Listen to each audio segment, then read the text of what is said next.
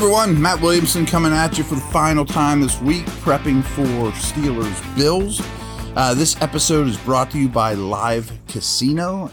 Folks, it's all going down at the FanDuel Sportsbook and Lounge at Live Casino, where you can get in on all the action this football season. Bet on your teams with a sportsbook rep or at our self-service kiosks, and then jump into the stadium on our giant 40-foot video wall. How's that for a touchdown? Join your friends at Live Casino Pittsburgh, Route 30 at the Westmoreland Mall. Bet, watch, and win. Gambling problem? Call 1-800-GAMBLER. And as we do usually to wrap up the week, let's look at some individual matchups for this game. Frankly, this one's not as good as others because the Bills are really, really good and they're a hard team to exploit. And that starts with Josh Allen. You know, what do you do against this guy? I think it starts with being very aware of his athleticism and his ability to break structure. And that's going to fall on the linebackers more than anybody. Trying to keep eyes on him while also keeping eyes on routes is not going to be easy. I also think that you have to be very structured with your pass rush plan in terms of screaming off the edge, or losing contain while also rushing the passer, and he breaks free and the play breaks down. That's not what you want. But unlike some other great running quarterbacks, keeping him in the pocket isn't a wonderful option either. I mean, he can dice you up from the pocket.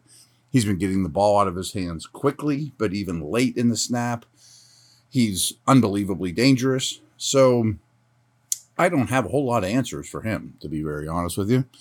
I do have some answers, though, for Stephon Diggs, you know, their next best player, a stud receiver. And I think with the status of their pass catchers, I would really, more than usual, roll coverage Diggs' direction. You know, that Steelers don't have any corners right now that can handle Diggs. Few can in the league. But I'm helping whoever all the time.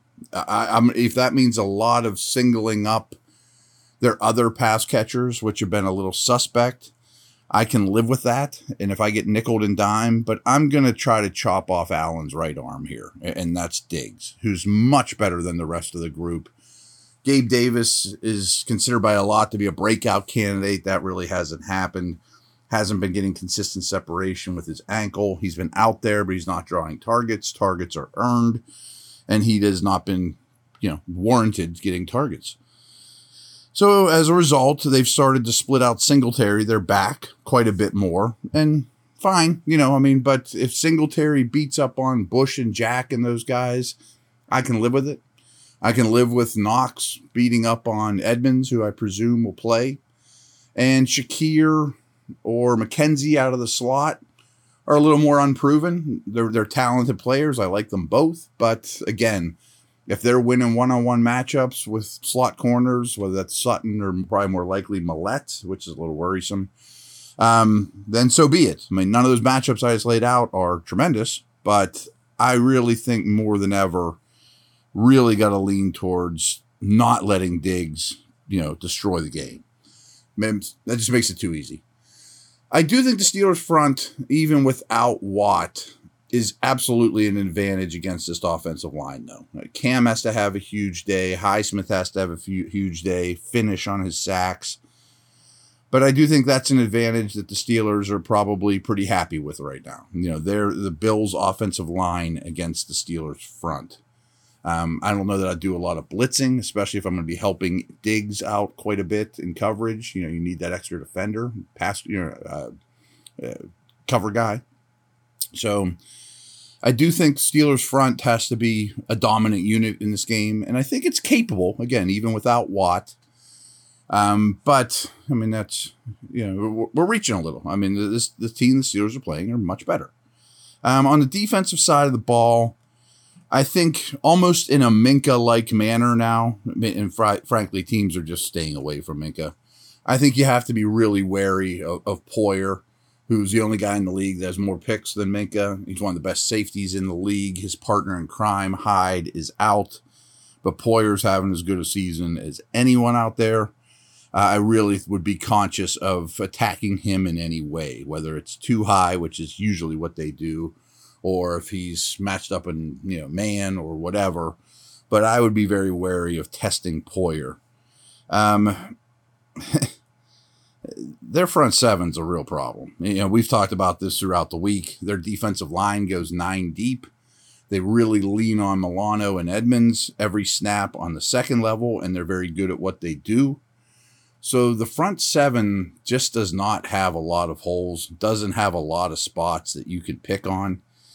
And again, this is kind of like dealing with Allen. I don't have great answers for it. I mean, I do think you want to be physical with these group. This group, they're a little bit more athletic, speed-based than they are power in their front seven.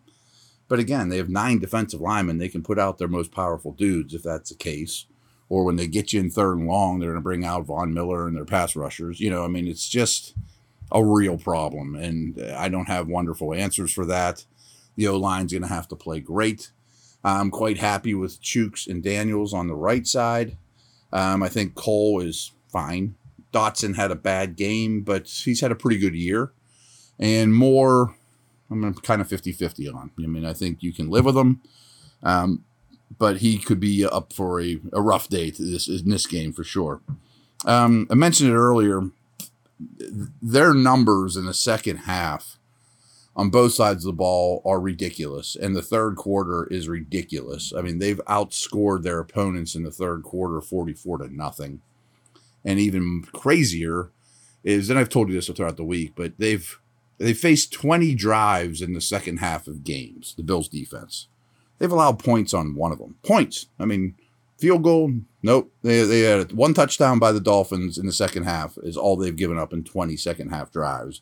And that's when both their safeties were out and they were playing with backups all over the place in 100 million degree heat. So getting down early in this game could be all she wrote for the Steelers. You know, I mean, it could get real ugly real fast. So it wouldn't blow me away if you saw a surprise on sides, a fake punt, you know, something out of the ordinary to try to steal a first half possession. So maybe you could take a 13-10 lead into the half or something along those lines. Play it close to the vest if you're running the ball well. I mean, again, I'm reaching here, but it's kind of desperate times for desperate measures. Or so trying something that you wouldn't every other week might be in the cards here. And frankly, what do you have to lose? So that's not the best recap I've ever done or preview I've ever done of matchups of the game because Buffalo's tough that way. But when we come back, I want to give you guys a quick little lesson on man versus zone coverage in the league.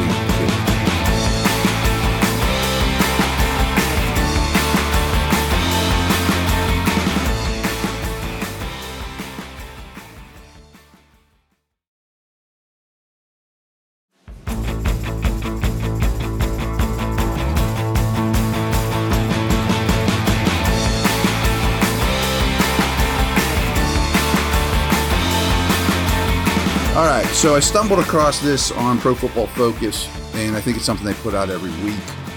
And I don't take it as gospel because there are a lot of coverages that start as zone and turn to man and are 50% zone, 50% man, you know, a box of one type deal, trying to explain it in basketball terms.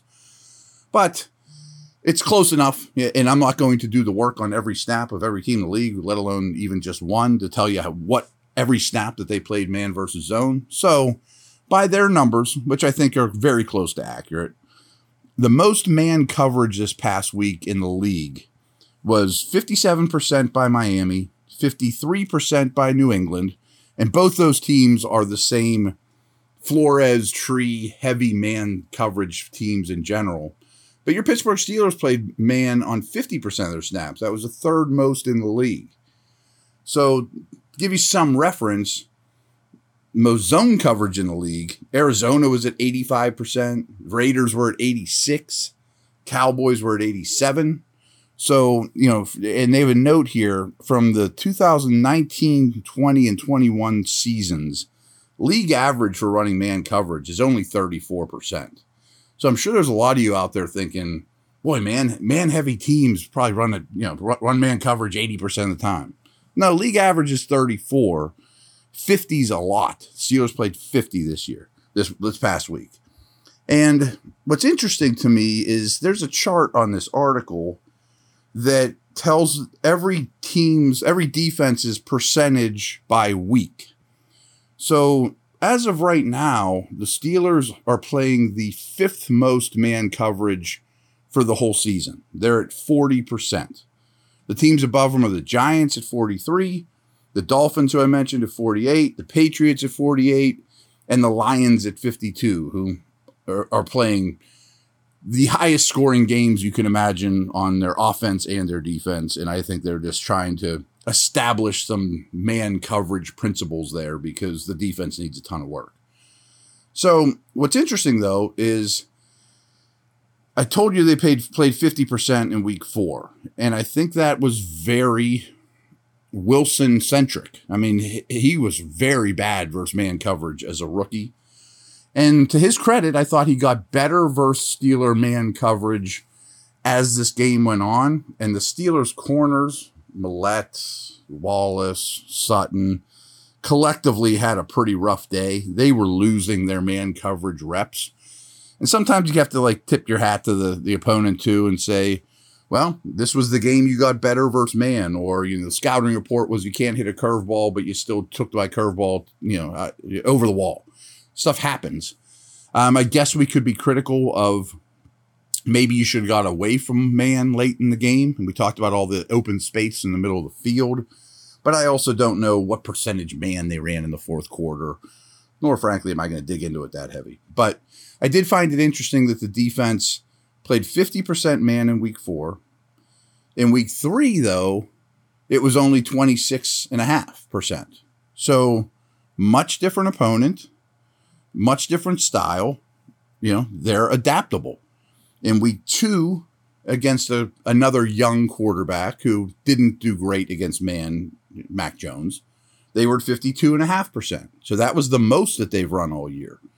In week one, they were at 33.8. So just gives you some idea. I mean, playing man coverage against the Bengals and Burrow and those guys, not having seen any 2022 tape, this is a little bit of a scary proposition. So they were at about a third. The week two and week four, they were very heavy man. I bet this week they're much more zone, bracketing, digs. But so they've jumped anywhere from 26.5 to 52.5% man. And I find that very interesting. Again, that's fifth in the league in terms of man coverage. It also makes me wonder, now you have Flores and Austin more involved. Might their first-round pick next year be a corner? I mean, I know everyone thinks it's going to be a tackle or Cam's replacement, but if you could get a 6'1" corner with long arms and you're playing that much man, the ripple effect could be great. Lastly, I find this interesting too. How often did offenses see man coverage? Well, the Steelers are also seeing a very heavy dose of man coverage, and I think that's because of the quarterback. I mean, very frankly, I think they want Mitch to drive the ball into tight man coverage. So only the Ravens, we talked about that a lot, I think. I mean, they never used to see man coverage. Now they see it a ton, but Lamar looks like he's figured it out. The Vikings, the Chiefs, and the Patriots are the only offenses that have seen more man coverage than the Steelers. However, the first 2 weeks, the Steelers saw 43 and 50% man. The last 2 weeks, they've been at 24%. So teams might be backing off on the man coverage stuff. Just something to note. I mean, it's interesting to me how different teams look at, last week's tape and all those good things and go from there. How they view you, I think, is important. So just to give you an idea, though, that's people don't play man 70% of the time very often. I'm looking at this chart where, does any of the teams out there have a really high week here and there? Yeah, I see two instances of somebody playing it over 70%. But league average, as I said, was, in the 30s. But your Steelers are on one of the further spectrums of the two. So I thought that was interesting. There you have it. Over and out. We will talk later.